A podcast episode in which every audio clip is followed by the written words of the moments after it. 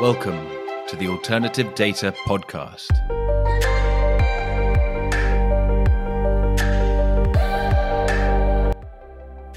Welcome to the Alternative Data Podcast, powered by CFM.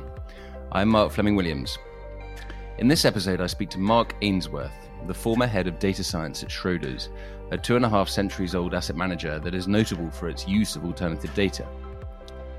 In this episode, Mark and I discuss what made Schroders take this unusual route and how his work there differed from the more familiar alternative data working patterns of hedge funds. We also touch on a subject dear to Mark's heart, which is neurodiversity and its higher propensity amongst technologists.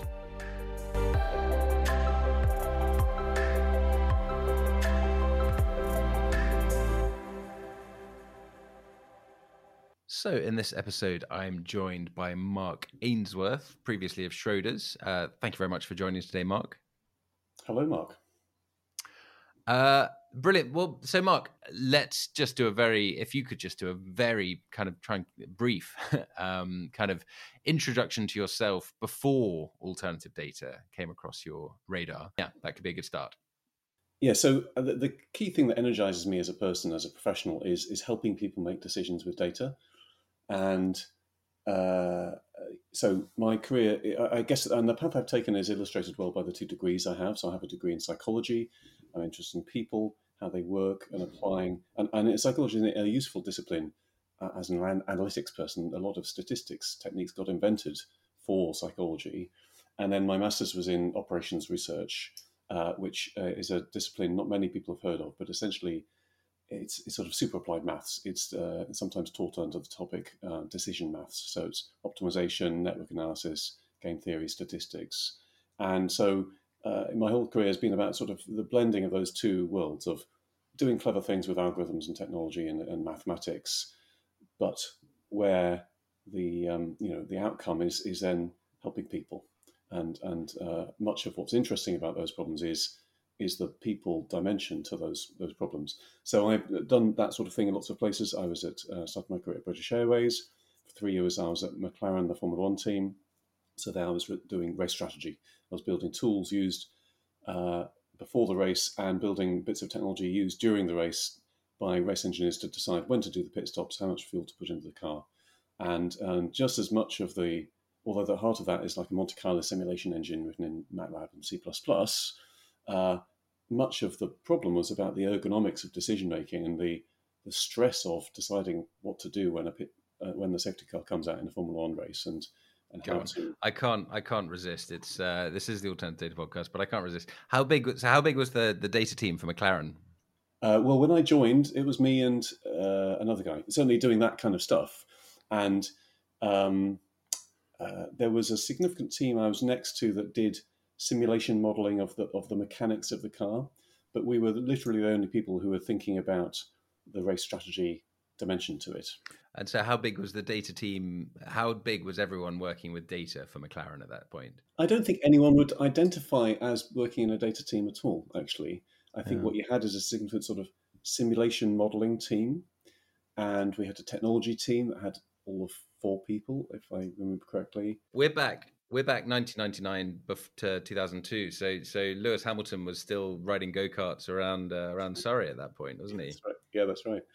Who was who was who was your who was the big driver at that point? So uh, Mika Hakkinen and David Coulthard were my my drivers, and nice. um, uh, and and also one of the key legacies I left there were uh, some visualizations. There's a there's a kind of visualization called a race trace, and I apparently this is now you go on Google race F1 race trace and it's a thing and, and it's recognizably the same thing that I it popped into my head to create back in 1999, which is essentially a, a view of a whole race and it shows all the info in a sense you can see on it in, in an intuitive way how fast every car is going and where every car is relative to other, every other car for every sector and every lap of the whole race.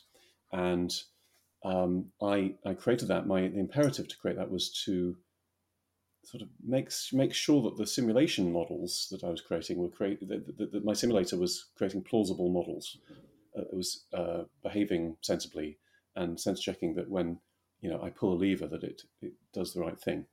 And so I guess I had this sort of desire to see in this very visual way what's happening in the innards of my simulation.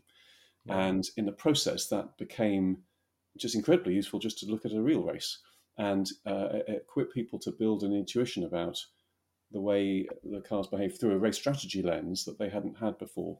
So, um, as, as has happened many times in my career, simply finding a better way of, by, by human comprehension of an analytically complex problem sometimes delivers a lot of the value you're looking for. And the, and the sim, you know, the reason to do it may have been because I was doing this sort of sophisticated Monte Carlo simulation model, but half of the impact was just this way of looking at it and letting people see it. And and of course, it was also incredibly helpful giving people the confidence that this simulation model was uh, trustworthy, hmm. because mm. it's a, literally a way of letting people sort of kick the tires and inspect the innards of this, what would otherwise be very much a black box. And mm. I hmm. think that's often, you know, you can have the best model in the world, and this is a general point that absolutely can apply in the world of alternative data. You can have the best model in the world that fits, fits the data the, perfectly, but if the people you're trying to, uh, you're hoping will act on what that model says, don't buy into it and don't believe in it, uh, don't trust it, then you've delivered precisely no value. So, um, so I, I, I, was just naturally drawn to that, that part of it. So, long and short of it, um, it's not Bernie Ecclestone, it's Mark Ainsworth, who is the most influential man on uh, Formula yeah. One in the last twenty years. Um, but brilliant. Well, let's let's um, let's rush through um, Tesco, uh, uh, uh, Tesco, and then and then you then you go to Telefonica, um, yeah. where you are doing and and I want to say we're kind of um, early teens, twenty teens, um, yeah. and you know, big data is kind of becoming a thing. Um, I want, I want to, you know, it's a kind of 2010s thing, isn't it? Big data and that phrase, and and data suddenly being ubiquitous, and all sorts of companies finding ways to um, extract value from their data and and um, and analyze their customers, and and advertising's kicking off, and there's all sorts going on. So you are, you become, you end up as global head of analytics at, at Telefonica. Um, and then, I mean, can, can, I can I steam on into into Schroders well, from there? no, I, I, I, think I think um, my experience at Telefonica, and should be clear, I wasn't global head of analytics for the whole of Telefonica. Uh, that sounds an extraordinarily um, big job. Uh, it was for Telefonica Smart Steps, so that was the specific big data subdivision of Telefonica, and so that was absolutely my entry into the world of alternative data because that was that idea. Of, here's some data that kind of is exhaust fumes from running some business that might be of value to some people if we do something clever with it. And that so it was that big data idea, um, and uh, that was the point at which I started being called a data scientist, not having changed what I did. Um, but, but, that became the, the, data science and big data were the language, you know, words that sort of sprang into existence in those sort of yeah early early uh, teens years. And um, the, the exp- interesting experience I had there was that the first version of what we tried to create as a way of getting insights from crowds. And that's absolutely a category of data that, that is sold in the alternative data market. Our first sure. attempt at that was a colossal failure because we, we tr- leapt straight to creating a, a product that would sell, package up those insights to retailers uh, and to track footfall for sort of retail use cases. And um, what became apparent was that the the data, the raw material we were working with, which was cell tower connection data, was just too imprecise and too unreliable to produce, you know, the time series that tracked data that was actually accurate enough and useful enough for retailers to buy. And so the whole business had to pivot to a completely different model where um, uh, the market was transportation. That's a sector where knowing that a load of people started the day in London finished the day in Edinburgh and to all, you know, 50% mm. took the train, uh, you can say with sufficient accuracy that it is does actually hit the mark for your sort of business customers. But um, the most interesting thing I think from that experience was the meta lesson about the folly of trying to leap straight to a product. And the key mistake was to have built that product at, the, at millions of dollars of, of expense without having validated that the data could deliver the value. And so when we moved to that model working for the transport sector, we had consultants that were deployed into client sites and were using kind of semi-refined data to answer all sorts of questions. And then what became apparent was that there were certain sorts of questions being asked of that data that were asked for by multiple clients or being asked recurrently, and and and uh, and therefore clearly they were hitting the mark. And those were the things worth then spending the money productizing. So that was an incredibly influential experience to me uh, to have seen that sort of exercise of trying to explore this space of there's this data here we've got, there's a lot of people want insights. How do we find the sort of meshing together of those two problems? Uh, because I think that illustrates in microcosm absolutely the, the opportunity of alternative data.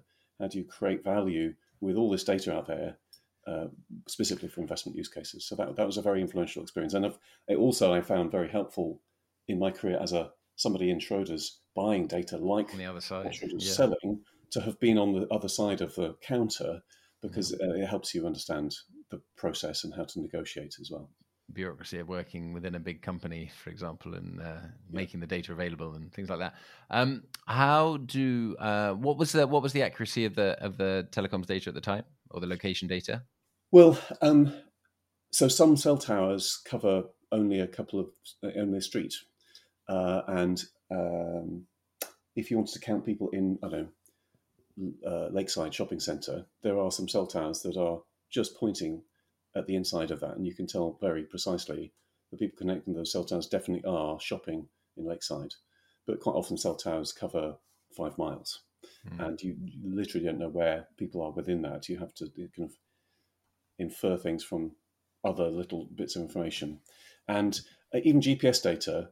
And I know you know the main source of footfall data in the in alternative data world is GPS data, but GPS um, is not always. Um, it's often incredibly imprecise. Quite often, your phone only knows where you are to the nearest 100 meters, and um, one's intuition about the accuracy of GPS is incredibly um, misleading when you're using a, a, sat nav in your car, you're driving along, um, because whether it's Google Maps or something else that's inside your car, will always assume that you're probably on the route that it's trying to take you on, and you're very likely on a road because you're driving in a car.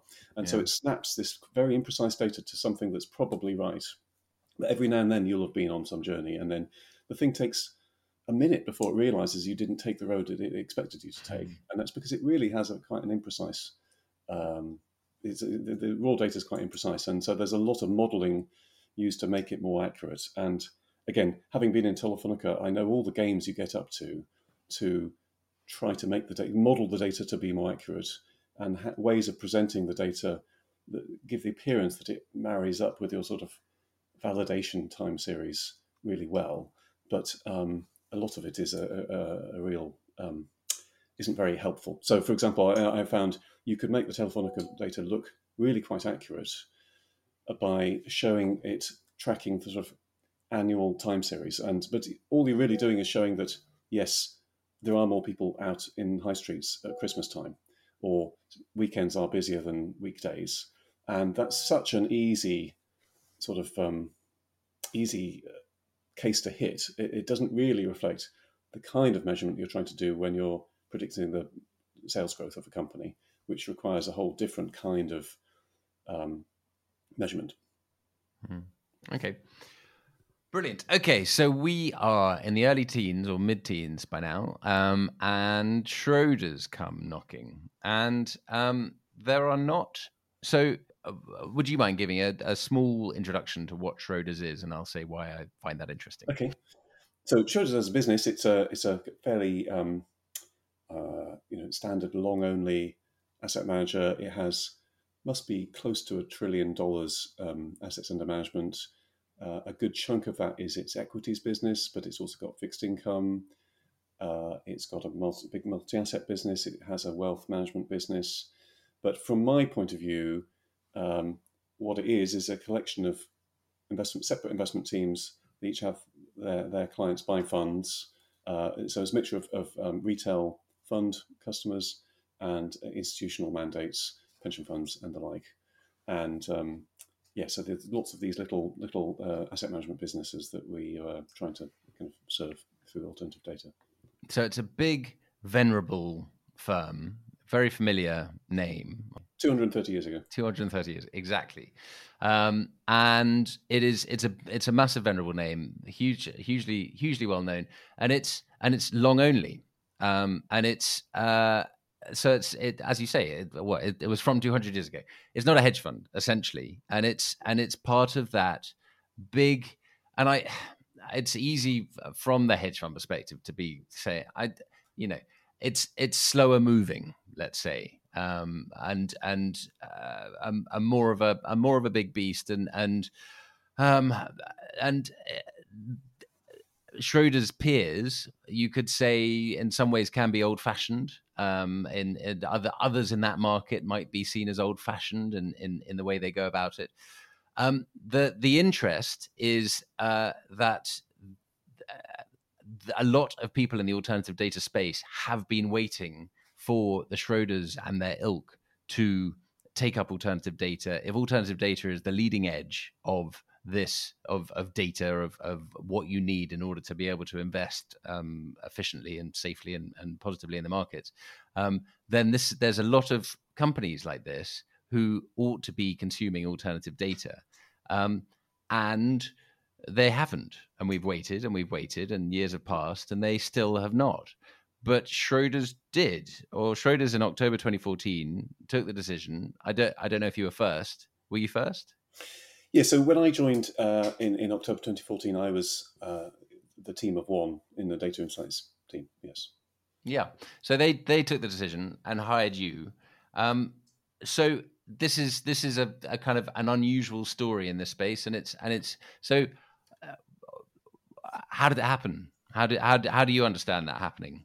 Yeah, so I think the, the origin story of the team is interesting because one of the key things is so I had a colleague um, who had who was a fund manager in Schroders, um, and he had actually had a he'd started his career in, in Schroders. He's called Ben Wicks. He started his career in Schroders twenty years earlier, uh, had been got to be a fund manager, and he'd taken a break, and he'd been in the civil service for several years, uh, and then he'd come back to Schroders a, a, year or two before I joined, and in his time in the civil service, he'd seen a profound uh, transformation of the use of data for decision making, and uh, was shocked to find coming back to his desk at Schroders that everything was the same as it had been. There had been no nothing had changed in in the way uh, decision making was working. The sell side were the same as Bloomberg terminal login still worked, and so uh, it, it was very much this sort of outside perspective of having seen the benefits of um, adopting new sorts of technologies and techniques uh, and telling that story to um, one of his key bosses, uh, which is Peter Harrison, who was at that time head of equities he told that story to him. And Peter Harrison, interesting, is, is somebody who's he's now the CEO of Schroders, has been for several years.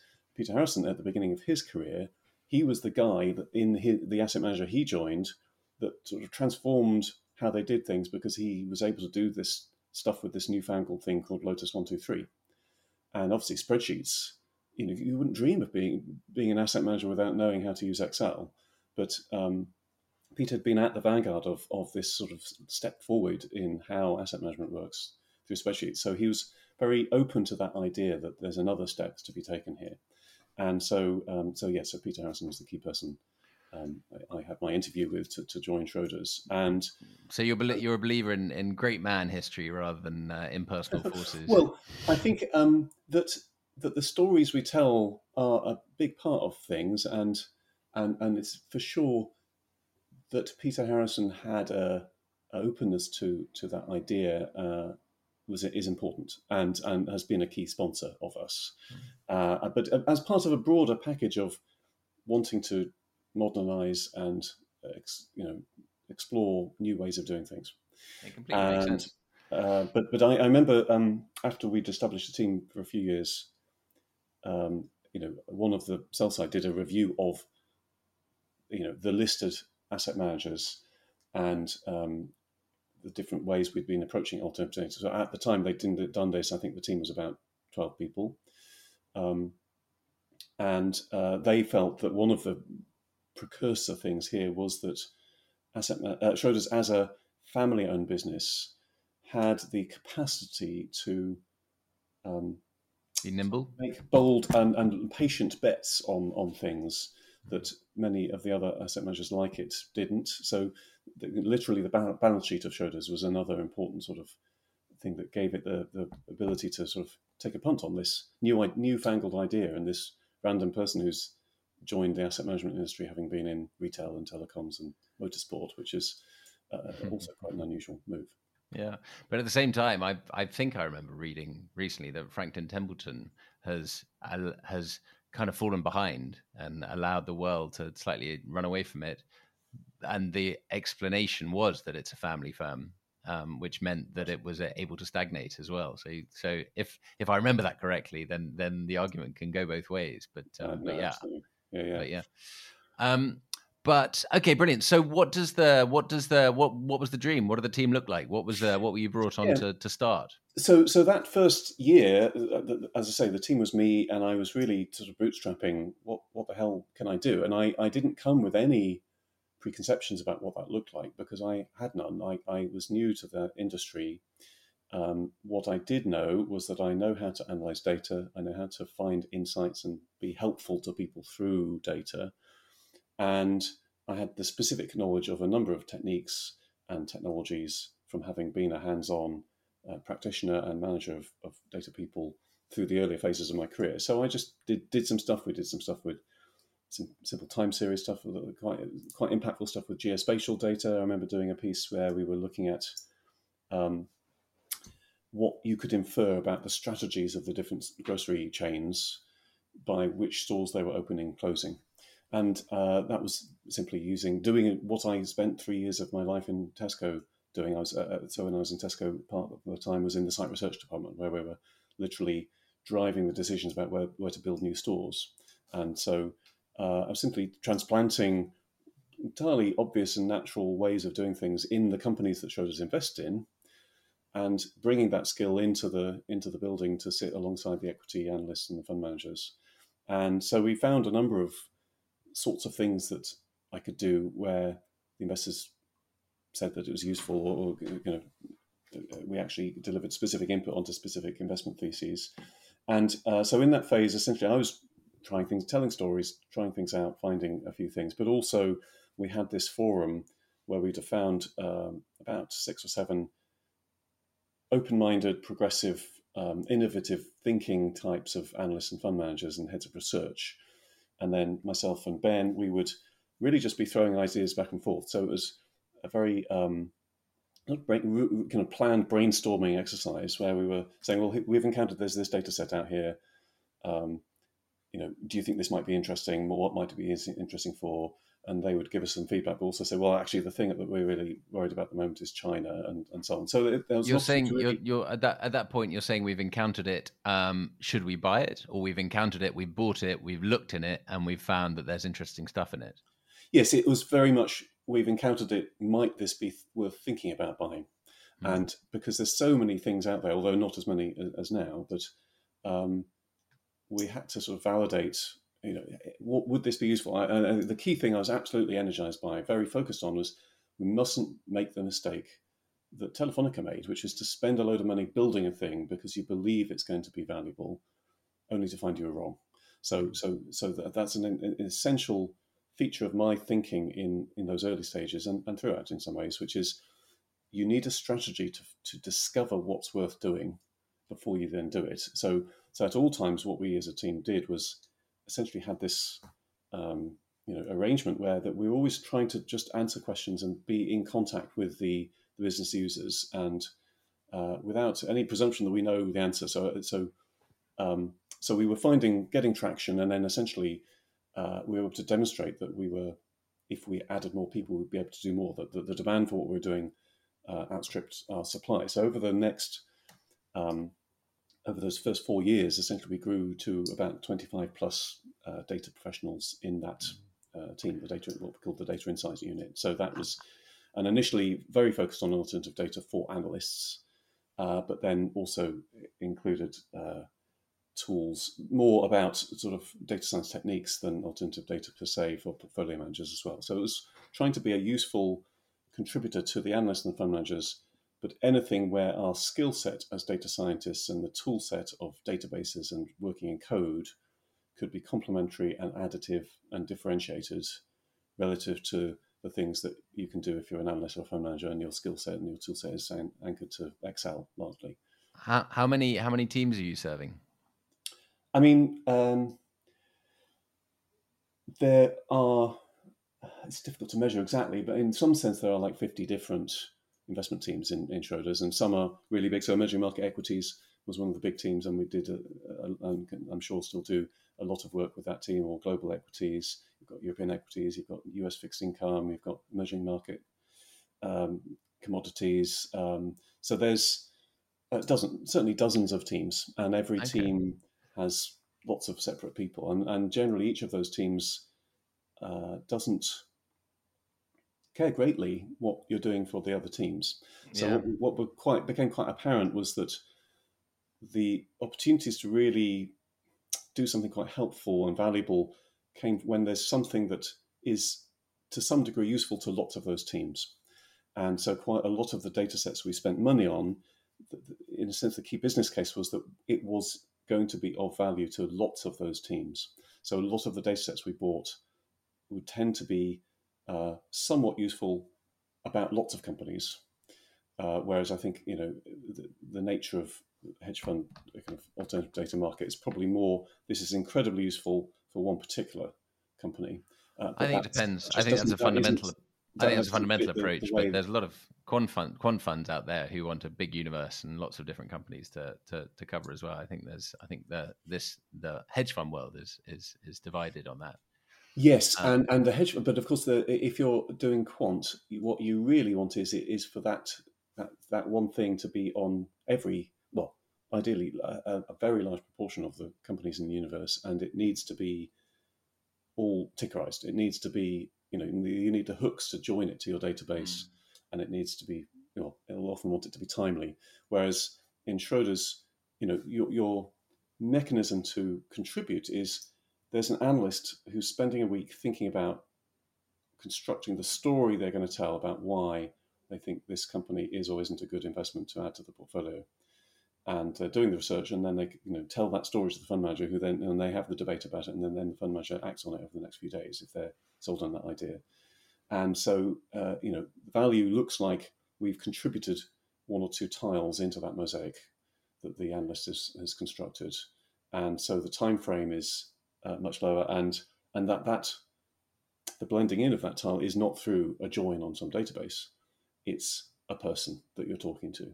So it doesn't need to be tickerized, uh, and it it can be it can still be quite sort of occasional, uh, but as I say, the business case for buying the data comes when lots of teams are often getting value from it, and uh, and as a as a central team that had a central budget that equipped us to act you know with agency. So we, we we could go out and say right i think this sort of data about let's say web traffic uh, we, we, know it's useful for lots of people. We've done these little experiments and these little test cases and that was useful in this way and that was useful in that way.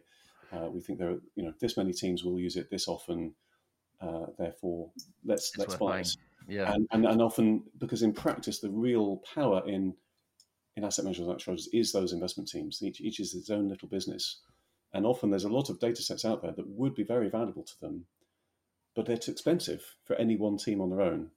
And so there's a sort of coordination problem. How do you get all these two dozen different investment teams all to buy one thing together? And so again, Schroeder, what we had in Schroders was that we were empowered as a central team to act on their behalf, and we operated like they were a supplier to them. Yeah. And so, you, did you need their buy-in, or could you could you make a, a, unilateral decision and, and knowing on their behalf that they would they would have use for yeah, it later? On? So we we would need to demonstrate to the you know the head of equities, who would actually be the person literally signing the contract, that that this was going to be worth doing, and so the the, the feedback gathered from those people was an important part of that. Mm-hmm. But um, we were empowered to act on it, and there were a couple of data sets we bought on the basis of. Um, we were clear that there's a kind of question that people kept asking that this could answer. And if we bought it, we'd then go and prove out that it's useful. But sometimes, it, you know, there were some gambles we took, which um, you know we didn't quite know. We had we had evidence that this would would be valued, uh, but sometimes you don't really find out whether the can do it until you've got your hands on it. How does testing work? Uh, is it when when you've got a when you've got a I don't know if you've got a three month test or something? Uh, do you say that then comes into your um, twelve or growing to twenty five uh, person team, um, and then you guys are, are kind of drilling into it, seeing what you can find. Does at the end of the test you present it to the PMs you think are most most relevant to it, and then they say, "Yeah, that looks great," and so you go and buy it, or or is there is it more interactive in the in the in the test process? I'd say it's it's subtly different actually. So the key um, key method we used was that a, a portion of the team were set up to answer questions, and so the general arrangement we were aiming for was that uh, analysts and fund managers would feel that asking us a question uh, there's a reasonable chance we'd be able to give them an answer. And the point is that we're set up to answer questions that the sell side aren't set up to. So we're kind of absolutely focused on doing something that's differentiated and proprietary. But um, the trick there is that people only ask a question if A, they would value the answer, and B, that answer isn't already to hand from all the other things out there. And we're acutely aware you know, we're literally competing with the sell side to provide the inputs to analysts to form their investment theses. So um, the, the, trick, therefore, is if somebody is asking a question, that that tells you that that sort of a thing would be worth asking, worth answering. And uh, so we have uh, had this constant flow of questions, and of course, lots of those questions were asking us things that they knew we could answer. They, they knew they were drawing on some data asset we'd already acquired. But it wasn't overly anchored to that, and people would ask us quite random questions, and they were aware that we had a person whose job was nothing but going out and finding new data sources. So I remember um, early days we had a question about whether uh, weather data to inform a, a, decision about a air conditioning unit company, and um, the fact that that question got asked was the first clue that this might be a data set worth buying. And uh, so so the, the, the, answering of questions, the, the fact that people ask you the question, and, and specifically the questions you can't answer, that's the flow of evidence of what things might be worth buying. And then the other part of this is that um, if, if you can get some sample data or some short limited trial or something that equips you to try answering one question, then that's the way of validating, okay, is this data up to the job? And um, but again, you don't know if it's up to the job there's no backtest that lets you see this sort of by an equation. The only way you can really tell that it's worth doing is you try answering a real question, give it to the analyst or the fund manager. Did they actually find it useful? And if they did, then you've you've substantiated that uh, this is a thing that somebody wants and that the data can do it. And uh, that's not not easy always, but um, that that's the kind of dynamic we're using. So it's a it's a subtly very different you know, it's, it's almost like the back test, but yeah, because the machinery is people, you know, forming a thesis to be a story that they tell to their fund manager to why they would buy a company. That what that looks like and feels like is very different and very human. Being being in the role that you were, you were um, an unusual because you were working for a big big old company like Schroders um, but you are using alternative data, which is, or particularly during this period, and, and in general, you could probably say in, in, in the markets, is the preserve of the kind of whizzy hedge funds doing all the things they're doing with it. You were in the unu- unusual position of uh, attending all the data um, events and and rushing shoulders with these people, and and your the data providers you were talking to were um, the their other customers were. So you were getting quite a good insight, potentially, perhaps more than um, more than your peers in, in other companies, um, into what hedge funds are up to, what they were doing with alternative data. Did it did it ever worry you um, with that knowledge that you know that uh, Schroders will, by definition, kind of be moving slower? Did, did, did it did it worry that maybe the hedge funds were running rings around it because you could see what they were doing with the alternative data, and by definition, you were a 25 person team, and it was it was more diversified. Uh, you, uh, did it? Did the competition worry you in that way?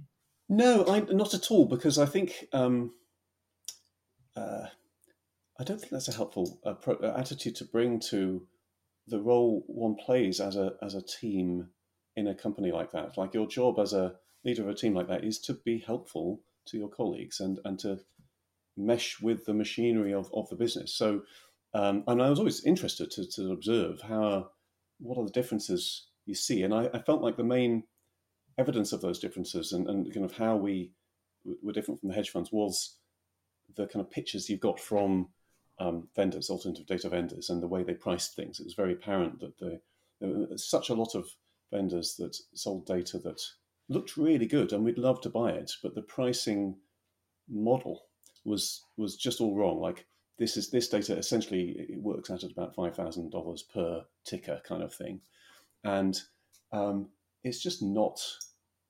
It doesn't mesh with the way uh, Schroders funds and the people making the decisions that power those funds operate.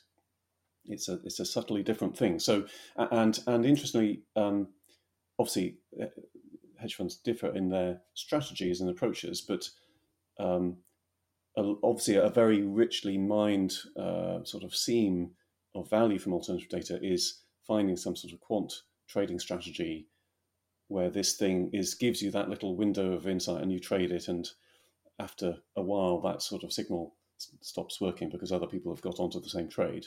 And that's just simply, I don't even think about that because it's just not how Schroders people think at all. And and if I, and uh, early days we looked into this, and I uh, in, in through trying learned how not interested my colleagues were in this. But if you provided somebody, uh, you know, in global equities, some sort of signal says, yeah, here's this this this signal, and if you trade it within two days of this sort of signal lighting up, and you'd get a 58% chance that it would make a profit. Um, there is, uh, it couldn't be less interested in that. I mean, it sometimes might be a reason to sort of prick up your ears and think, okay, I'll, i might go and have a look at that company. But the, nobody buys or sells shares in any company in those kind of core funds because of some signal that's got that sort of probability of winning. They, they, they buy companies because they understand the company and the market and the, the kind of market context it's operating in, and think, well, if we buy this, then between now and two years, five years from now, it's it will it will pay off, and that's powered by deeply by understanding the company, and so uh, we just focus on how can we help our colleagues fill in those blind spots of their understanding of the company or their market. What I found really interesting is is where um, where those blind, blind spots end, blind spots end up being. So, uh, I, easily one of the most fulfilling phases of my career was through the pandemic. Um, weirdly, I mean, it's a horrible time for a lot of us, but that was a period of time when sort of quite well established as a team, and we've got that. I remember early in, in sort of February 2020 telling my team, uh, who many of whom were sort of intellectually interested by this uh, virus. Some of them had backgrounds in biology and uh, uh you know thought epidemiological modelling seemed like an interesting thing to do. I, I, remember guiding them. I don't think we'll be doing anything on this this coronavirus thing because it's if it becomes a thing, it's so obviously such a huge topic. Every sell side house, every newspaper, you know, institution will be all over this. There won't be any blind spots for us to fill. Mm. But but come March, what was starting to happen is we kept getting questions from people, uh, from our colleagues. So that that machinery of just being answer, available to answer questions, and we do, you know, we'd have a go, whatever that question is, started to very clearly indicate that people had questions about making sense of this mess of information that was sort of spreading all over the world. So, um, what we ended up doing is pivoting a whole chunk of the team to what we call our coronavirus research task force.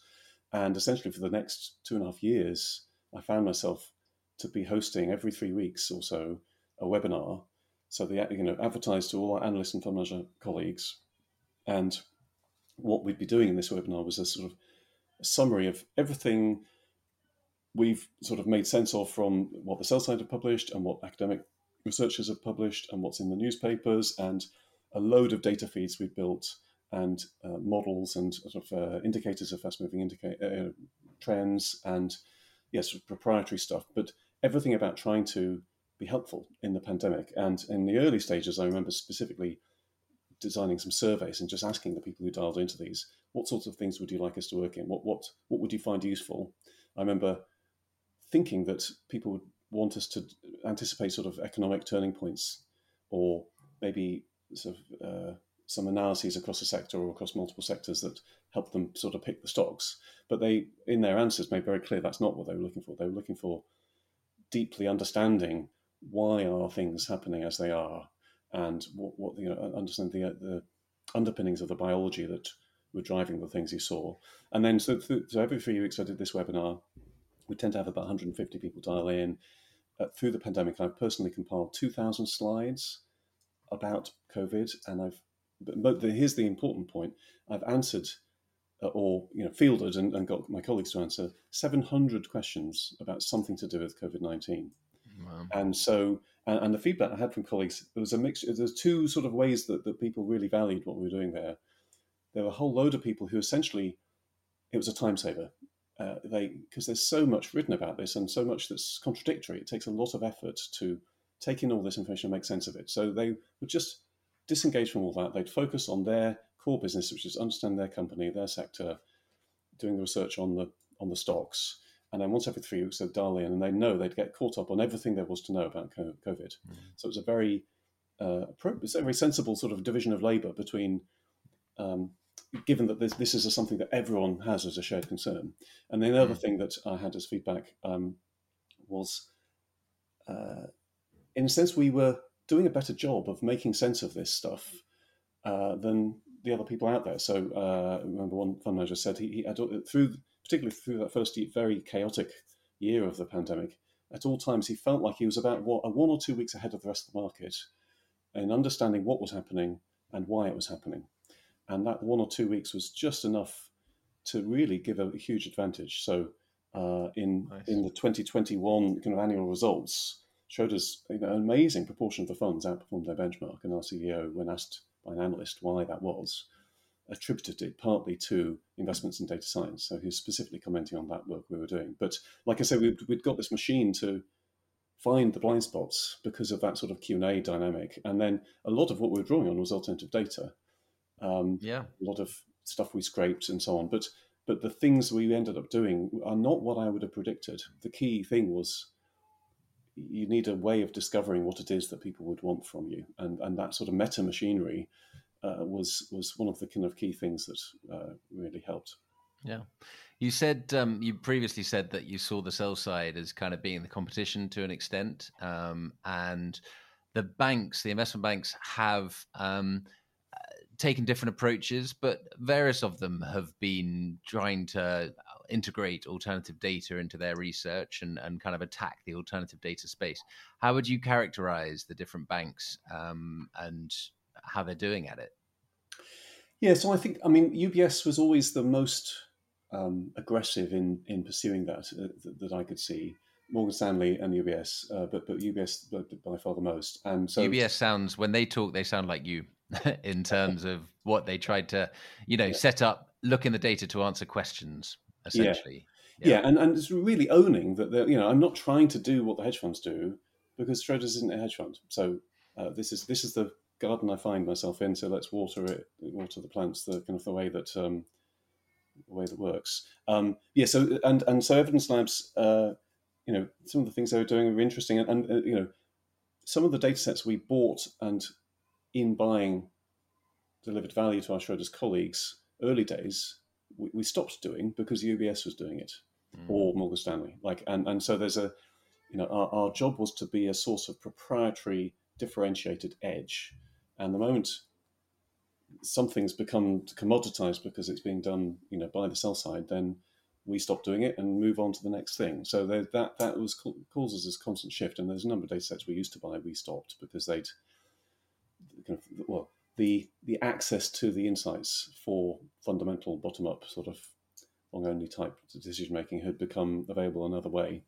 Um, and I'm reminded of uh, in sort of the, the way the landscape's fallen. Um, I think it's it's very similar to the site research landscape in, in my retail days. So um, in Tesco. So I, I, was in this department called site research, and it consists of a load of geographers who are like the key decision makers predicting where to build store. You know, if you were to build a store a certain place, how much money would it make? And I was leading the team that did the technical side, the mathematical modelling, the data feeds, the GIS system, and and what's interesting about that sort of landscape is, sort of every retailer, you know, could benefit from applying some real science to where they build their stores and using census data and road networks and all that kind of stuff. But actually, there's only two or three retailers that have a big team. So I was in a team that's like two dozen people in Tesco applying science to that question. And Sainsbury's had a big team, Asda had a big team, maybe a couple of others. But pretty much every other retailer in the whole country, what they tend to have is maybe one person, maybe a couple of people who've got like maybe a background in GIS or databases. And their job is to sort of be the, the, the pivot point between that business's need to make geographically sophisticated decisions about where to build stores and a, a, specialist agency. So there's a couple out there. CACI is one, GeoLytix is another, and it's a uh, yeah, an agency model. There's a because to do this stuff well, you need critical mass. There's such a lot of data sets to buy and depths of specialism needed that um, you need to be at least like 10 a dozen people to to reach that critical scale and to make it resilient and sustainable and fulfilling for the people doing it. And and so there's almost you know fall between two stools. You either need to be big enough to really do this stuff well, or you just need just need enough to do a good job of drawing on resources provided from outside. But the, you, the trick is to find economies of scale, and an obvious way of finding economies of scale in something that every sell side house wants is not for every sell side house to do it, is for somebody to do it in the market and sell it to all the sell side houses. So you can clearly see that in in um, in what UBS Evidence Labs do or Morgan uh, uh, yeah Morgan Stanley Alphawise, but it's also quite apparent that a lot of the alternative data, data vendors they're not they're, they're selling what they sell in a form that doesn't need a team like my team Schroders. Uh, it, it, it, it's sort of investor ready, and mm-hmm. there's a login that you can just give straight to a fund manager, and they'll get the value directly. So I think there is a lot of consumption of alternative data by uh, buy side firms like like Schroders, but it's you almost don't notice it because it's just been part of business as usual, and and it's yeah, like I say, packaged up yeah. um, in the same manner of their sort of Halt login or something. Yeah. Um, COVID aside, what what type of data would you say was um, what data was was most useful? We uh, we got a lot of um, a lot of value from the the sorts of things that I feel like often, you know, management would look at on a regular basis, and, and which left a clear sort of digital footprint. So the the, the web traffic and app app kind of data, uh, and also brand data. So um, brands what people think about brands is a really important um, indicator. And like, yeah, so part of my time at Tesco was in the customer insight unit where um, that, that, team spent a lot of money finding out what customers thought about Tesco and its competitors and why. And uh, and so that and I, you know there's such a lot of companies um, out there that where the, the brand and how it's seen in various different, markets is is certainly worth the company wanting to understand that. So we did that, a lot of that, and I think the other category is geospatial data. So we uh, we did get a lot of uh, value from geospatial analysis, but um, not so much from the footfall. Um, the footfall stuff is clearly really useful if you're doing a kind of trading around results day and sort of anticipating what the results are going to be. But as I said, that's simply not how no, nobody in Schroders buys stocks in a company because they think the, the kind of shares are going to pop over the next five days because they're going to have an upside surprise on the results. They buy it because they, they think it's going to be a good place to hold the value for clients for the next two years. And so um, that geospatial stuff was m- much less about footfall and those sort of short move, short term indicators, and much more fundamental stuff about you know retail network layouts, like how might two chains, to what degree might two chains have networks that are complementary in the event of a merger, that kind of thing. Patent data. Um, I'm just thinking. I'm the reason I say it is because it's it's the kind of thing. If you're wanting to understand the longer term trajectory of a of a company, then the number of patents that it's bringing out at the moment might give you a kind of they've got a they're on an innovative streak at the moment or something like that so give it five or ten years and this could all come to come to fruit or i don't know i, I just i'm just throwing it out. Of it if it wasn't then you know no i think i mean i, I can't say much about that but i, I think it, the important thing is um, how many patents and the company issues isn't actually a very helpful thing to slot into your thesis sort of mosaic about is this a good company? Like uh, what sorts of patents are they are they good patents? Are they are they unique patents? Is is is much more important, and uh, uh, and so harder to measure. Think, things that um, simply counting stuff is is often not as useful as you seem, and clearly, when your the whole thing is premised on um, a, a, a trading strategy propelled by an equation, you've got to boil things down to a number to feed it in, and and the fact you've turned something that was not quantified and you've got something even if it's just number of patents, can be you know make a difference that, that's very valuable. But when your start point is you, in a meaningfully sort of general intelligence sense, understand the company and its management and its strategy and its competitor context, um, counting the number of patents is is really quite um, superficial. So that that's that's the nature of the problem and, and how we you know how we have to sort of face into that landscape.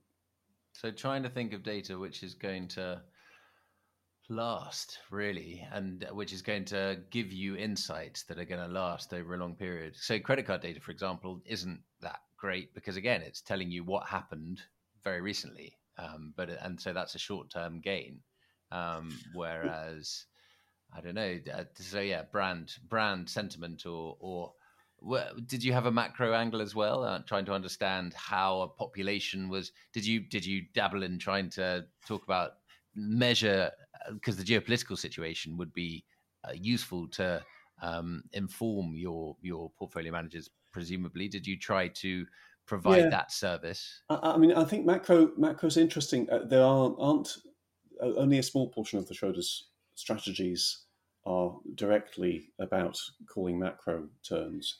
I think my my sense on macro was that there's such a, a small number of idea it's sort of ways of trading. It's like it's it's sort of such an obvious thing for everyone to do. It's like they really just want to call will inflation you know go up or you know more or less than we expect? Will gdp growth be more or less than we expect? Mm. um, it's quite a sort of simple question and there's such obvious the stakes are so high and there's so many people looking at it that finding uh, an edge is actually really hard. And um, whereas you know why why you know there's so many equities and there's so many different reasons and on different time horizons why you, why you might want to invest in a specific um, retail business, say um, that it, it, there's a lot more room to find something where it hasn't already been priced in by the market. So that was our general my general sense on on macro. Um, I, would say generally, you know, what really gets to be valuable. You know, the heart of what the, the key decisions that investors are making in Schroders, and, and the evidence is very clear that they do this well. The average time horizon of the value that the alpha that generate is, you know, best measured over multiple quarters. It's like eighteen months, two years. Um, the what tends to be true when you're really hitting the mark and finding value there is you've answered a why question. So it's it's quite simple and quite short term to say that Netflix had uh, surprisingly good results this quarter. But if you can say why those results were surprisingly good, whatever the answer to that why question is becomes a component of your understanding of the dynamics of how Netflix operates as a business and the market's operating in. And that understanding is then kind of absolutely it's then central to what you think will happen over the next five years. So when you when you see your horizon as being two years into the future, why questions are much more valuable. And so data sets that might seem quite obvious, but if they let you break things down by different demographic groups or different regions, uh, where the company only announces stuff globally, say, then your ability to say, oh, well, this quarter Netflix grew amazingly strongly because it grew in this one country. And then suddenly you, you equip yourself to think about, oh, yeah, but that country is going to run out of people who, with broadband access in the next if it keeps going like that in within a year, and then that will slow down again. So so uh, so and they, certainly the, those COVID um, webinars we're doing the real value was from answering the why questions. So it was absolutely it needed to be timely, and the questions people were asking was constantly shifting quite fast. But but it was uh, this is why this happened, and then that, as I say, it becomes a component of their understanding of the world. There are technology platforms which are which have been coming to market recently, uh, or not recently, which are, are which envision a world or envisage a world in which um, portfolio long only portfolio managers uh, potentially I don't know maybe they want to kind of um, remove you from the loop because they um, it's a technology platform which arms a portfolio manager with the ability to use alternative data themselves and somehow integrate it into their investing strategy and extract the insights themselves. Did you um, did you uh, detect any appetite? Can you see a future where that is useful? Do you think the portfolio managers want it? Is there a is there a is there a vision for that? Do you think? Uh, definitely, we've looked at some of those, and I think I think it's fair to say that the problem in trying to do that that that is the I suppose it's a bit like that mistake, misstep of Telefonica's was this desire to productize, and um, so everything is premised on the idea. Well, let's deliver value through a thing, a piece of technology that we've designed that is full of stuff that people will pay money because it lets them do lots of things, and uh, the fact is that that will only ever surface the things that lots of people want. And um, there's sometimes a lot of value in data sets that let you answer a question that only one person ever wanted to ask. And sometimes the most efficient way of uh, delivering that value is just to have the data. You know, if the data's on hand and uh, engineered to be analyzable, and there's somebody in your team who knows SQL who can take the request, submit a SQL statement, quickly have a look at it, drop it in an email, and give the answer back to that person in the space of 20 minutes. And um, in a world where analysts and fund managers all knew how to write SQL statements, then yeah, I think you could do that. But I don't think that's ever going to be a world we, we go into. I think they won't think of that as being part of their job. And but what uh, about so, a point and click solution where they don't well, need to learn SQL so the, statements if that if that if that emerged? The the problem there's an interesting fundamental problem with with kind of user user interface design, which is that there is a almost inescapable trade off between simplicity and sort of accessibility on one side and power on the other side. Mm. So an interface that let you do anything you could think of with any of these thousand data sets uh, I guarantee would be complex, unlearnable mm. uh, by somebody. And, and I think so. In particular, for the if you're sat in the seat of an analyst, once every couple of weeks, perhaps there's something you'd like to do with some alternative data set, and it may be that the, the specific data set you're using or the technique you're using to analyze it, you might only use once every six months, and it is preposterous to think that um, it would be, make sense for the analyst to learn the skills to do that and a, a, tool that let them do all of those things would be so complicated and hard to learn that they wouldn't learn it. Uh, so uh, I think a very reasonable middle ground is to have a set of people who do have those skills and they're sort of part of the team and um, yeah. uh, a division of labor. It makes sense. It makes sense. Okay, jolly good. Um, so, Mark, uh, it's uh, your uh, meanwhile um, every every everyone should have a hinterland and have things which are of interest to them outside of their their kind of uh, their direct what they get paid for um, and I've noticed recently there's been you've been quite vocal on the subject of of neuro neurodiversity. Um, it's it's a subject which is which is very important to you. Um, how is that? How is it? Uh, why is it important to you? And um, what's what's important about it?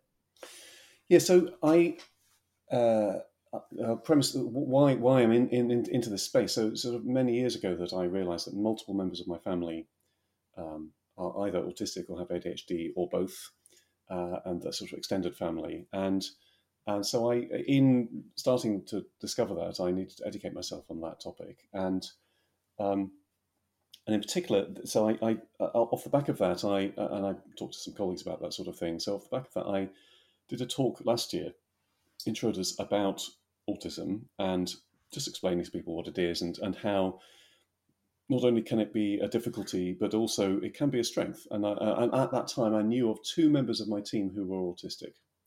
And, and I should be clear, at the point when I recruited them, neither I nor they knew that they were autistic. So this is a journey of, of sort of discovery we went on uh, as a sort of uh, as a team between me and them. So I did this talk, and then off the back of that, um, another three people in other departments sort of disclosed to me that they were autistic, having kept it a secret from all of their colleagues. And over later months, another three people eventually said, Hey, Mark, that talk you did was the very first moment I considered maybe I'm autistic. And last week I got my official diagnosis. And now my whole life makes sense. And it never really did before. And so that's just, you know, what I've realized um, through that. How is that? How is it an improvement to know? Well, because you understand why you never quite fitted in and why there's a set of things that you found constantly difficult or stressful or anxious making, but all the people around you never seem to have the same experience. What about the rest of us, though, Mark? What about the ones who aren't autistic who feel those feel those things? What what what hope for us? Well, uh, everyone's got something that's sort of unique unique to them. Uh, um, but I, I, mean, I think autism in, in, particular is at the heart of autism is uh, a, way of the way you process information. Um, makes it harder to do the sort of instant synthesis that lets you intuitively know how people feel from their faces and tone of voice and things like that, which is how uh, neurotypical sort of communicates.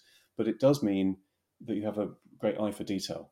So I know, you know, certainly in the fields of computer science, uh, uh, you know, technology, and in science generally, um, autistic people over-index by like a factor of four. So I would, I would think uh, a lot of quants uh, will have autistic traits, and uh, that's because those traits are are strengths, and uh, but that makes them quirky and interesting in all sorts of quite fascinating ways. And I guess this process I've been on quite recently, you know, when I I didn't know any of these people were autistic or had ADHD, and now I know that loads of them do, and society as a large doesn't really realize quite how many sort of hidden autistic and ADHD people there are, and the degree to which the, the patterns of behavior and the ways of organizing teams and doing things makes life hard for them.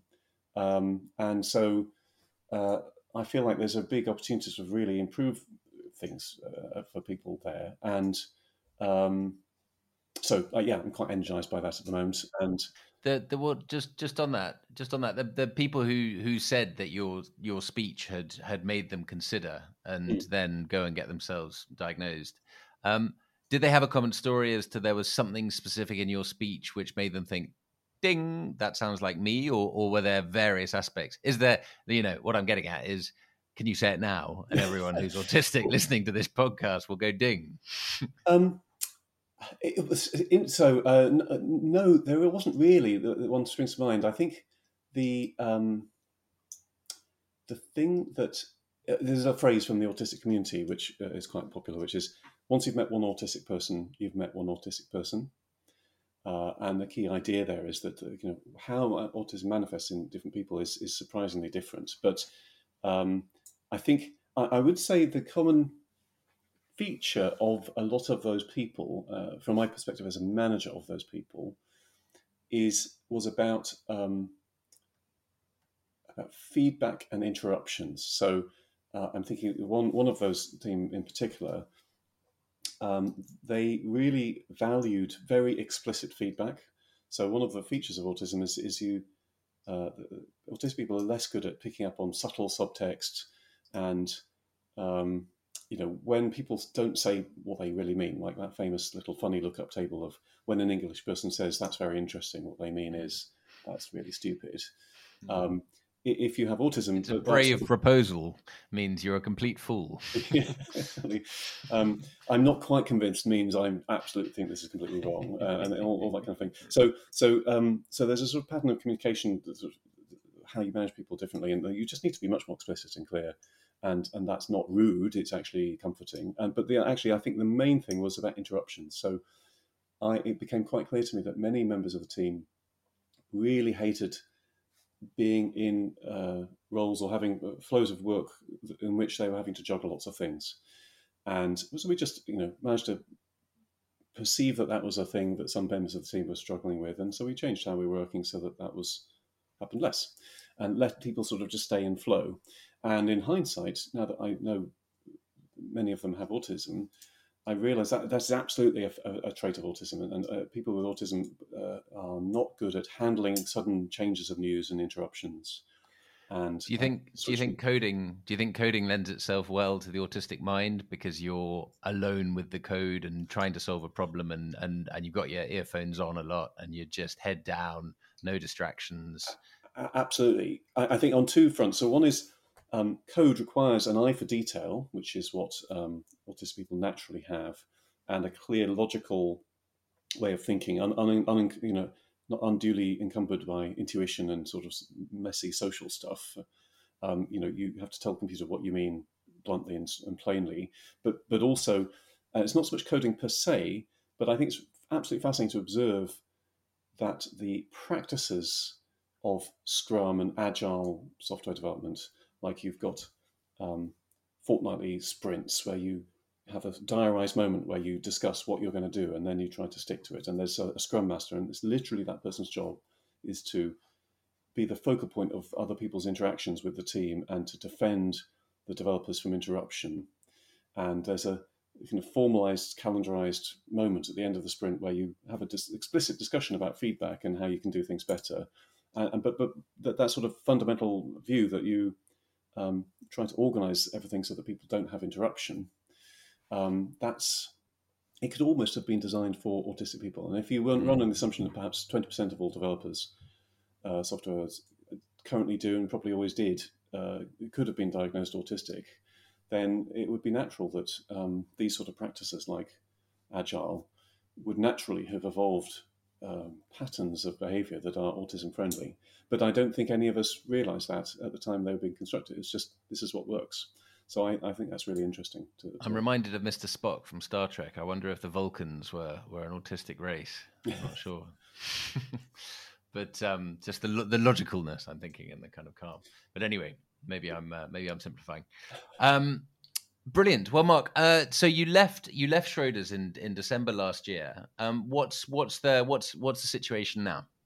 Well, so I'm um, I'm doing bits and pieces of analytical work. I've been uh, enjoying uh, getting myself up to speed on Tidyverse and R. I love uh, R and the Tidyverse package. I think it's absolutely brilliant because uh, I've for lots of my career I've been a manager, and so my ability to get up to speed on the latest developments in actually hands-on data science has been a bit missing. So I've enjoyed that, uh, and um, so I'm still sort of interested in doing things in, in the industry and in the market. But you know, my shtick is quite abundantly I'm an insight professional, and you know where half of the problem is the people aspect of it.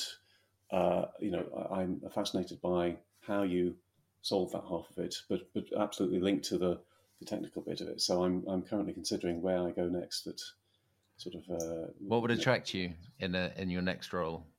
Well, it's sort of something that's um, a new challenge, really, and um, that has a you know a lot of variety, and uh, I, you know could be. I mean, this is my problem. Like I've done, I've worked in six completely different industries, and I, I could imagine finding very fulfilling, fulfilling being another six. So mm-hmm. uh, I could go anywhere. So I'm um, yeah, enjoy open open to ideas. Yeah, um, and yeah, wow me. I think is the.